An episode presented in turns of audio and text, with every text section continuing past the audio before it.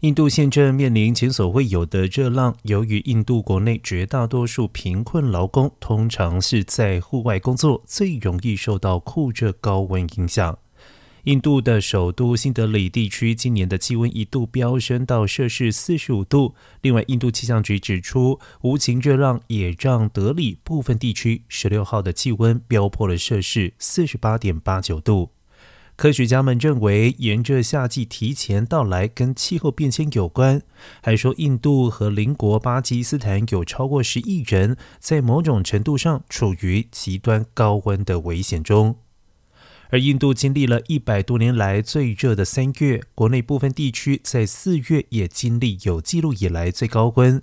从三月下旬以来，已经有二十多人死于疑似中暑，电力需求量也达到了多年来的高峰。印度总理莫迪呼吁国内各邦政府制定相关措施，以减少极端高温的冲击。